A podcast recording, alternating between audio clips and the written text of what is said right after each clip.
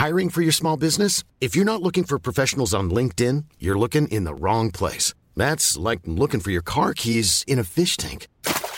LinkedIn helps you hire professionals you can't find anywhere else, even those who aren't actively searching for a new job but might be open to the perfect role. In a given month, over 70% of LinkedIn users don't even visit other leading job sites. So start looking in the right place. With LinkedIn, you can hire professionals like a professional. Post your free job on linkedin.com slash people today. I asked the Prime Minister, how good is Australia? Please explain. Mate, this is just impossible. Too many people were confused. Uh, you bet you are. Uh, you bet I am. I have always believed in miracles. That's not a policy. Not now, not ever. I mean, These comments are completely inappropriate. Oh, I'm sure she's right. You know, but I ain't spending any time on it.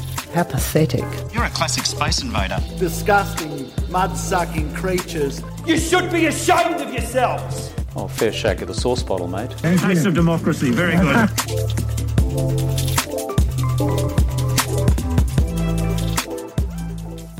Well, hello there, Mark Kenny here with a special Democracy Sausage Extra, another serving midweek. I know that you're really happy about that. And with me, of course, uh, as always, is Dr. Maria Taflaga from the School for Politics and International Relations at the ANU here. Welcome, Maria. Greetings from the bubble. from the bubble, indeed, on this side of the lake. And I'm really happy to welcome back to Democracy Sausage Professor Nicholas Biddle from the uh, Centre for Social Research and Methods here at ANU. And Nick, you've just released some really fascinating research on exposure and the impacts of attitudes on attitudes of the 2019-20 Australian bushfires. And it's pretty uh, snappy stuff, really, when you think about it. We're still in summer as we do this recording, and you've you've got this research out there. Take us through some of its key findings. Yeah, so uh, the interviews took place uh, around the middle of January, so towards the tail end of the of the main bushfires. And what we did is we asked a little over three thousand people about different forms of exposure. Uh, so uh, we asked a couple of questions about more direct exposure, so whether you had property damage, uh, whether your property was threatened, or whether you had to be evacuated. Uh, and we found a little over fourteen percent or so of the population said that yeah, they had some form of, of direct exposure. That's Not many, pretty significant. pretty high, it? and Yeah. and so you know when you do these surveys, you you when you first get the data, you kind of think, oh, does that kind of make sense? Uh, and it was high, so we, we did a little bit of background, and we uh, had a look at the estimated number of residents in the area, uh, the estimated number of visitors in the area, uh, and it lines up pretty well. Uh, and then we looked at some of the insurance claims, and it, none of the not all insurance claims would have came through or been publicised yet, uh, but it kind of lines up. Uh, and I guess what it shows is is unlike say previous fires where very localized but very large effects on very local areas, uh, the 2019 2020 bushfires were very widespread a- across Australia. Uh, and you know, every we had respondents from every state and territory who said that they were uh, they were somehow uh, affected. Now, some of those may have been because they were traveling outside of those states and territories.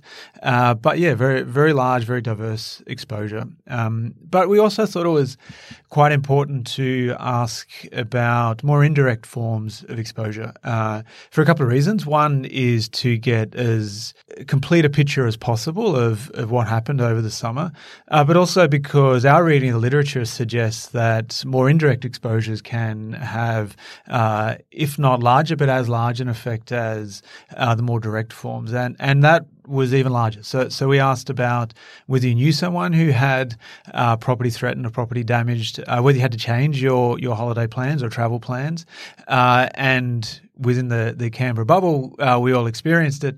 Uh, whether you were uh, physically affected by uh, smoke, uh, Yeah, the bubble was full of smoke. The and bubble was full of go smoke. It was, uh, and and the bubble was trapping the smoke in, uh, Yeah. and Quite literally. and we found uh, more than half of the population reported some form of physical effect from smoke. When we looked at Canberra, uh, 9 in 10 Canberrans said that they were affected by the smoke. The other 1 in 10 were probably on holidays in New Zealand or something Yeah. like that. yeah. Uh, well, they never went outside. yeah, uh, and and the final question we asked was just a general one about, I guess, fear and anxiety, uh, and that kind of uh, not knowing uh, what's happening to your friends and family, not knowing whether you're uh, town or suburb is is kind of going to be next. Uh, and and once again, we found a little over half of the population said that they felt some form of fear and anxiety or worry and anxiety over the over the summer. And then when you combine those forms of indirect exposure, more than three quarters of the population had some uh, exposure to the bushfires. That's, which is that's really a very large number, isn't it? What, yeah, seventy-seven point eight percent. Yeah, yeah. So, and once again, it it kind of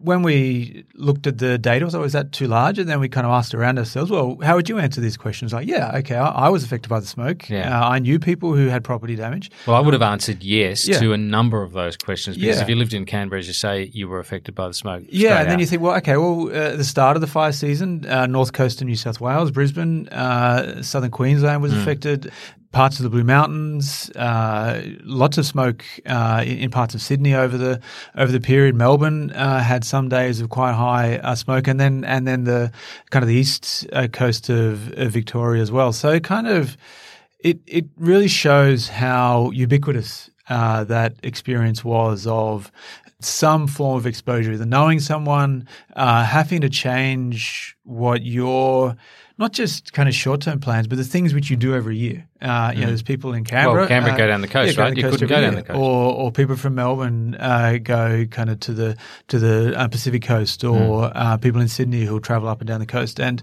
and that change, that uncertainty, I think, uh, has not only had direct impacts on people, but also appears to have impacted on their views of a range of, of topics.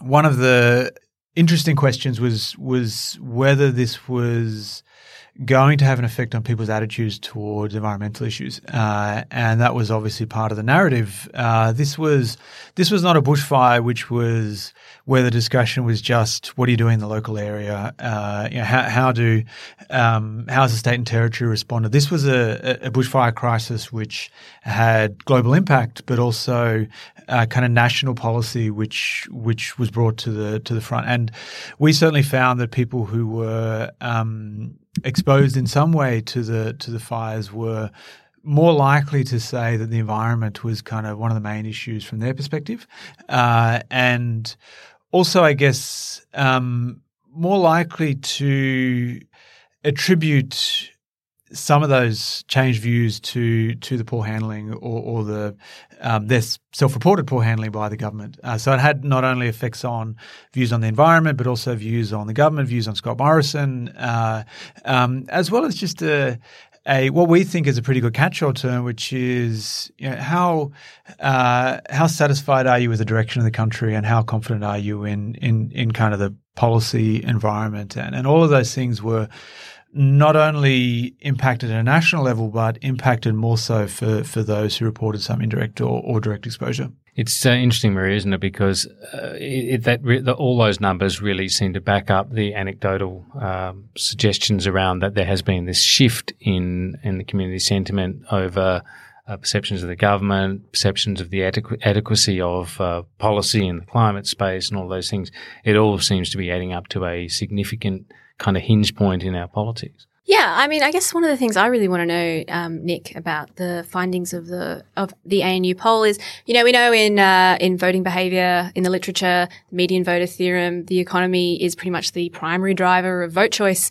Um, you know, do you think that uh, the results from your survey are likely to decay over hmm. time, mm. or do you think that um, there is sort of information in there that this might be sort of creating a, a, a systemic change, as far as you can say from one poll at the risk of of giving the standard researcher response, which is we need more research. Uh, um, really, look, more research? yeah, I Time will a, tell. Uh, I think there's a couple of uh, hints. So one is, uh, to me, kind of confidence in the government is is a slightly different measure, and and perhaps a more stable measure uh, or than who you're going to vote for, uh, and the fact that there was quite large changes in not only um, kind of how likable the PM, but also is how confident you are in, in the PM. And my sense is uh, that we know there's a downward trend in, in kind of confidence in institutions, uh, with a little bit of variation uh, around that trend, but that's harder to lose, but also harder to to regain those that confidence. I guess uh, another thing which makes me think it's not just kind of that random fluctuation is that there were types of voters who are more likely to to uh, swing away from the government as observed uh, in the poll. Uh, so one of the um, things we not only in our ANU poll findings from the previous election, uh, but other uh, data from both the opposition and the government and and other um, uh, uh kind of analysis of the previous election was the swing towards the coalition from female voters, uh, and that in many ways that swing was one of the the things which got Morrison over the line in a very tight election. And what we found with our data is is a very large swing in the opposite direction from female voters uh, with this um, with this survey. So what can, that can we drill down into that? Like, sure. I mean, you know, what are what are the demographics? Are like, are these you know, are these young women? Are these older women? Are these mums? Right? Yeah. So that's a we haven't kind of sliced and diced it that way. What we have looked at though is other other predictors of um, kind of swing away from the coalition, uh, and so one is is a very young, uh, relatively young, who were less likely to vote for the coalition in the first place, are even more less likely. Uh, so I guess a divergence. It, uh, an increased segregation by age uh, in voting patterns. Relatively advantaged uh, uh people swung uh, away from the coalition uh, over the bushfires, but had swung towards the coalition in the previous election. But to me, the most interesting one was variation in kind of the capital, non capital city. so, what we found with the previous election is even though uh, there were kind of differences in levels. Uh, so, uh, different in voting patterns between capital and non capital cities. There wasn't that much of a change. That was pretty consistent over the time leading up to the election. Whereas with our data from October compared to January, uh, an even larger uh, movement away from the coalition in uh, non capital cities, uh, which was surprising to me uh, because we're already controlling for bushfire exposure in our analysis. So it's not just that those who live outside of uh, capital cities are more exposed, it's that everyone in non capital cities uh, has moved away from the coalition over this period. Now, whether that stays or not uh, is another question. And it's in a sense, it's the big big question politically, I guess. Yeah, uh, there'd be people in the coalition who'd be thinking, as the you know the the kind of um, th- this whole crisis, this whole yep. summer of crisis, kind of recedes in memory, then uh, you know perhaps some of these trends will soften. You know, perhaps people will stop being. It won't be such a vote changer as it yeah. might show up at the and, moment. Yeah, and and also if I was leader of the opposition, I wouldn't be overly happy with these results either because mo- a lot of the swing went to other parties. Uh, so, and we know that people who go to other parties don't stay there uh, mm. in their voting patterns, uh, as well as preference flows are likely to go to go back to the coalition. So, I think there's, in a sense, uh, bad news for both major parties, which is that there was a swing away from the coalition, but that swing didn't really go towards Labor. It was a little bit of a swing towards Labor, but more so towards the the non Greens, non Labor parties. Let's just take a quick break for a moment, and we'll be back in a minute. I'm Sandra, and I'm just the professional your small business was looking for. But you didn't hire me because you didn't use LinkedIn jobs. LinkedIn has professionals you can't find anywhere else, including those who aren't actively looking for a new job but might be open to the perfect role, like me. In a given month, over 70% of LinkedIn users don't visit other leading job sites. So if you're not looking on LinkedIn, you'll miss out on great candidates like Sandra. Start hiring professionals like a professional. Post your free job on linkedin.com/people today. Hi, I'm Sharon Bessell. Policy Forum Pod is the podcast for those who want to dig a little deeper into the policy challenges facing Australia and its region. Each week, we bring together expert analysis to tackle the big issues facing our region and to propose policy solutions. It's insightful, it's positive, and it's always fun. Policy Forum Pod is out every Friday. You can find it on iTunes, Spotify, or wherever you get your pods or find us at policyforum.net slash podcasts. Welcome back. As we go, to, as we record this, uh, the Australian has a, a, Newspoll out today, and it's showing really for the first time that voters are more inclined to um, see uh, to, to value action to reduce mm. emissions yep. than they are worried about higher power prices. Now that may be a temporary thing. Yep. It may be a function of mm. the uh, scale uh, and severity of this summer of, of bushfires and drought and so forth. Um, but it is quite significant that that shift has happened. So this does um, dovetail quite well with your research as well. Yeah. So we also looked at uh, support for coal mines. Uh, so one of the questions, which fortuitously uh, had been asked in June uh, of the same. A proportion of the sample uh, was whether you um, supported new coal mines, uh, and it was slightly less than majority support in, in June, but you know roughly 50-50 split, but a very large decline uh, in support for new coal mines over the uh, June to, to January period. Uh, and one of the things which uh, which I was a little bit surprised by was that the size of that change was greater for the coalition. So, as you can imagine, uh, we, we had voting patterns as of June. So, this wasn't changes in voting also moving with changes in in um, in support for coal mines. This is fixing people at what they who they voted for the last election. Now, not many Greens voters supported new coal mines, uh, no. and even fewer did uh, in January. But that's not really that meaningful. Uh, but you went from uh, around about three quarters to just a little over a half of coalition voters uh, supporting new coal mines, and I think that's a big that's a big change. This isn't kind of the Canberra bubble, uh, the uh, Twitterati. This isn't. This is people who who did vote for the coalition in uh, May, who said they would vote for the coalition in October, still uh, changing their views on on coal mines, and I think that's a big change. And was that because climate change suddenly got real? Yeah. So uh, that's a one of the other findings uh, was that a bit of a surprise was there wasn't that big of an increase in people who thought climate change was an issue, kind of like an abstract concept. I would say, is, is climate change an issue? You kind of, yeah, I guess it is. But what we found when we had a quite a long term perspective back to 2008 is a very large increase in people who thought it was a threat to them. Uh, so rather than being kind of an abstract climate change affecting people in poor countries or well I don't live on I don't have a beach my, my, my I don't have a beachfront mansion I'm not that worried about mm. sea level rising or yeah, a little bit warmer. Okay, fine. Just turn the air conditioning up. This is something which uh, was, the biggest change was people who thought it was a threat to them, uh, and I guess smoke rolling in uh, to Sydney or Canberra or Melbourne uh, is just staying yeah, there for weeks. Yeah, and not leaving is is is something very visceral, something very salient to people. Uh, whereas uh, kind of sea level rises over a hundred year period is it's you can think yeah that's that's a problem, but yeah, okay, you can't see it. Yeah, you can't see it. You can you see you, you can see the smoke. It. Yep, uh, and and I think whether um, whether that becomes a uh, whether that's stable or not uh, is is a real question. Whether uh, whether people think that it will still stay a threat to them is is a question. Exactly, the, the salience of this issue over the long run is uh, clearly the sort of $60 million question in this whole issue.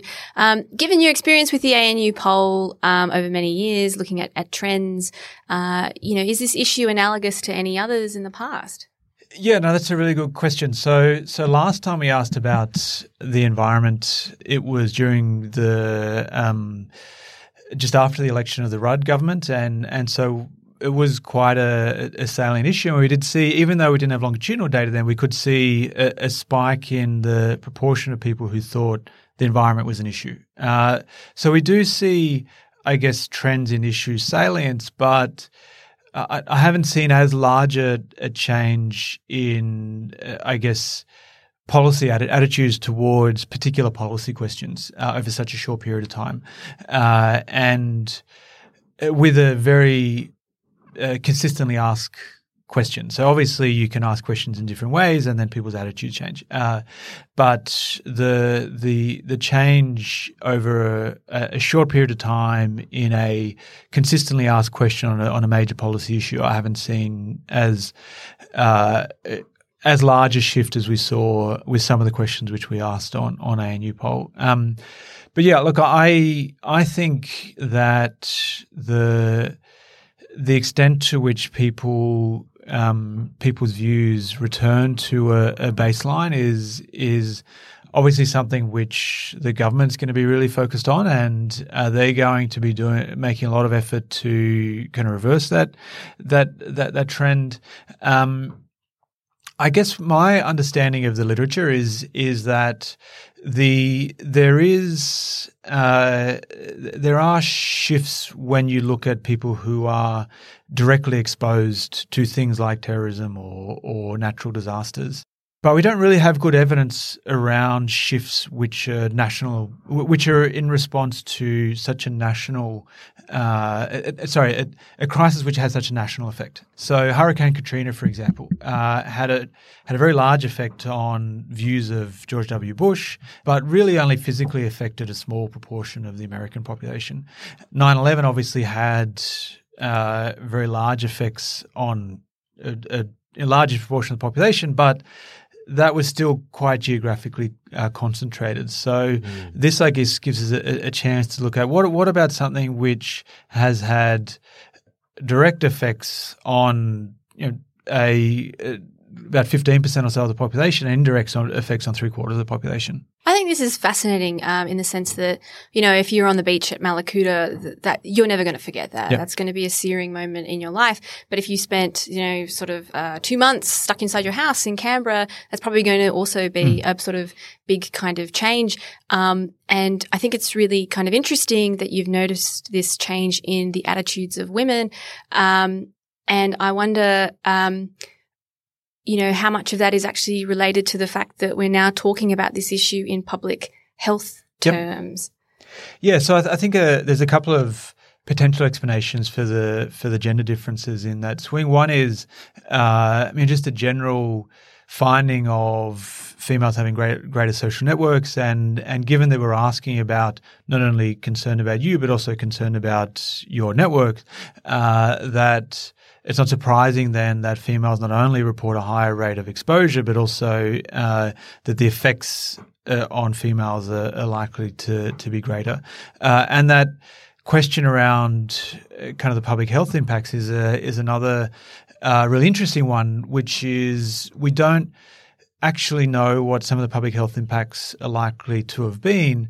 And my guess is that as we find out more about some of those public health impacts, uh, that that's going to keep reinforcing the the um, the salience of the issue. So uh, this isn't something which has had a short term effect, or, or, which the the effects are, are, kind of knowable in the short term, and then and then it's kind of forgotten about. We, uh, my guess is is we're going to get uh, increasing data, increasing news about what the effects on the environments were, what the effects on on wildlife was, what the public health effects were, and that's and that's making that's going to keep uh, bringing that the issue front of mind uh, for potential voters, uh, and the government's job, I guess, is to to get it out of people's mind, uh, and uh, the opposition's job is to to keep not necessarily reinforcing the the fear and anxiety, but to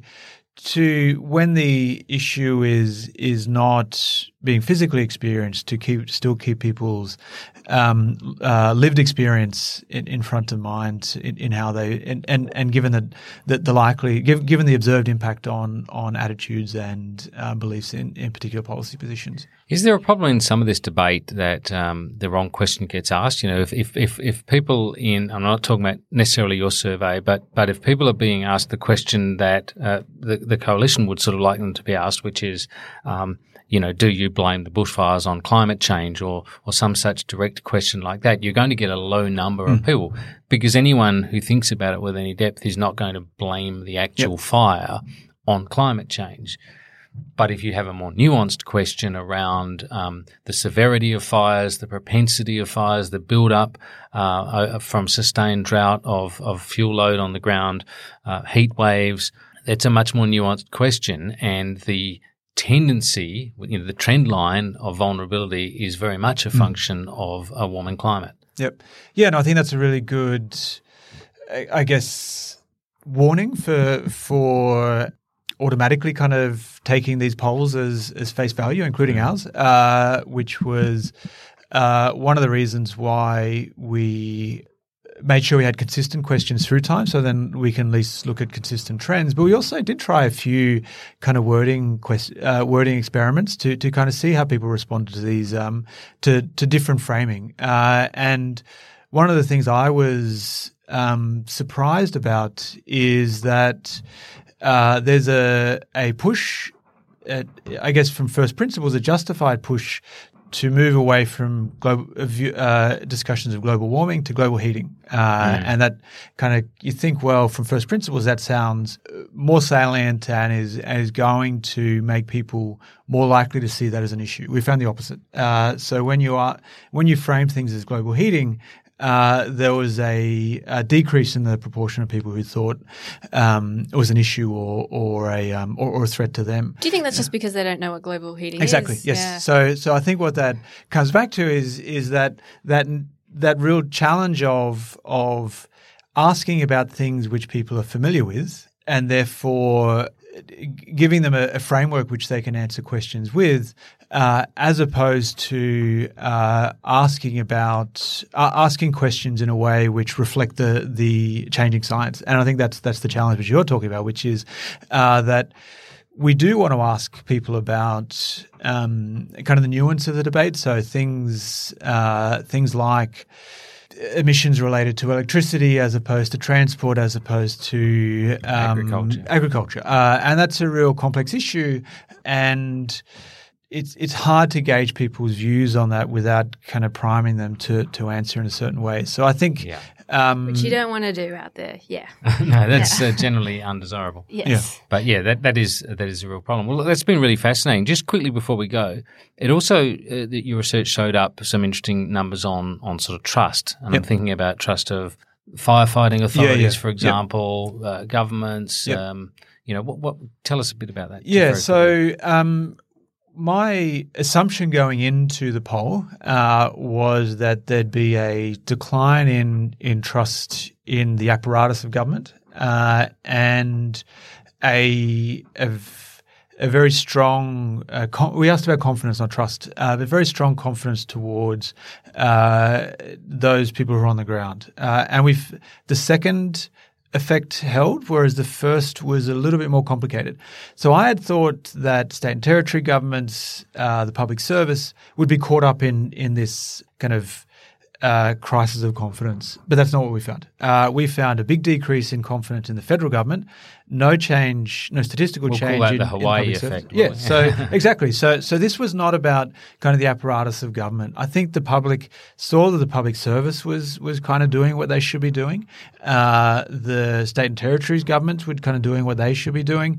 Uh, the police doing what they should be doing. So no real change uh, in views towards that part of government, but a big decline in confidence in the federal government. Uh, and I think that's the challenge for, I guess, the the coalition is that this is not this isn't a crisis which we're all kind of in this together from a public policy perspective. It's it's a it's a very much targeted towards a Scott Morrison and then b the coalition, and I think that's that's um, is the, the question once again comes back to whether that's going to stick or not. Uh, yeah, but that's, that's uh, it's a really fascinating question because of course the uh, prime minister has announced this um, royal commission mm. which is going to be looking very specifically at the kind of firefighting effort and those issues of uh, coordination. Know, mm. yes, coordination, um, adaptation, uh, you know, hazard reduction, those kinds of things uh, but also the federal power, the federal power to uh, intervene effectively in these, uh, to declare a national state of emergency or whatever.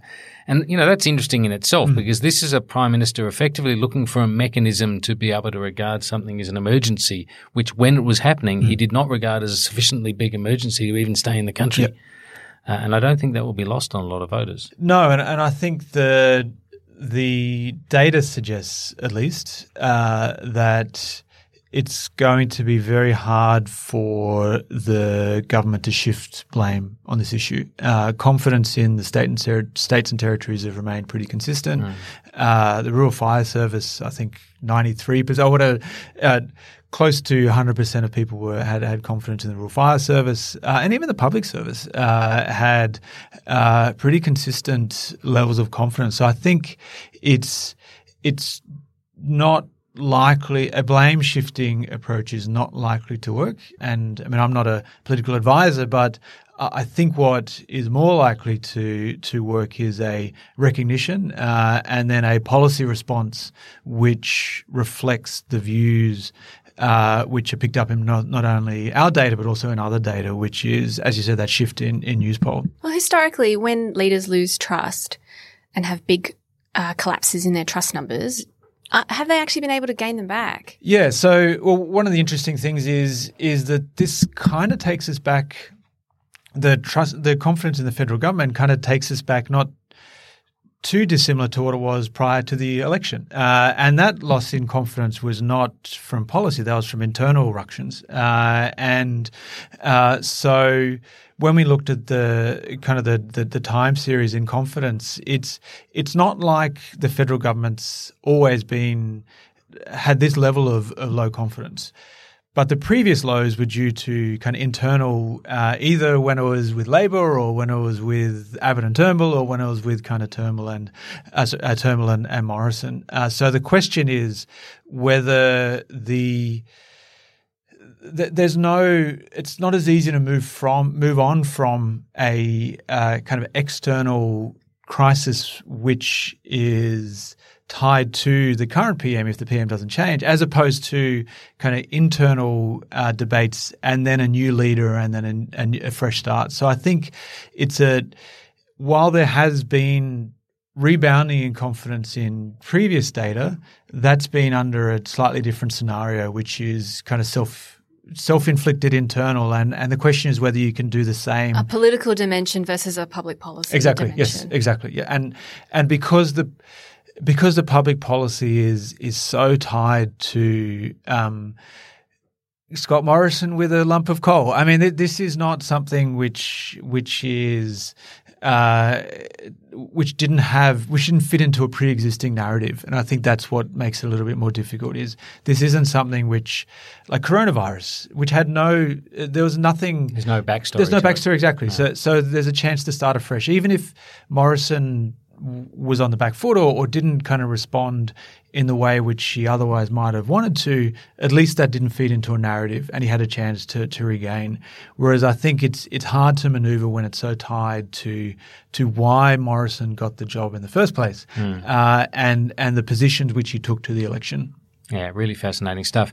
Nick, thanks for coming Thank in and talking about it. Uh, thanks, Maria, uh, once again for being Pleasure. here for this uh, second serve or Democracy Sausage Extra or whatever we're calling it. And um, we'll look forward to seeing you, and talking to you again soon. Will there be onions?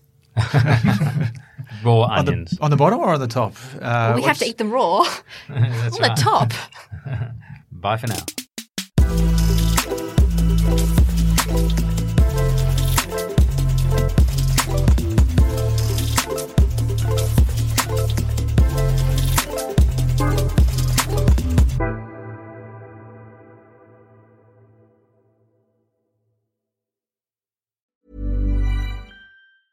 Hey, it's Danny Pellegrino from Everything Iconic. Ready to upgrade your style game without blowing your budget? Check out Quince. They've got all the good stuff shirts and polos, activewear, and fine leather goods, all at 50 to 80% less than other high end brands. And the best part? They're all about safe, ethical, and responsible manufacturing. Get that luxury vibe without the luxury price tag. Hit up quince.com slash upgrade for free shipping and 365 day returns on your next order. That's quince.com slash upgrade.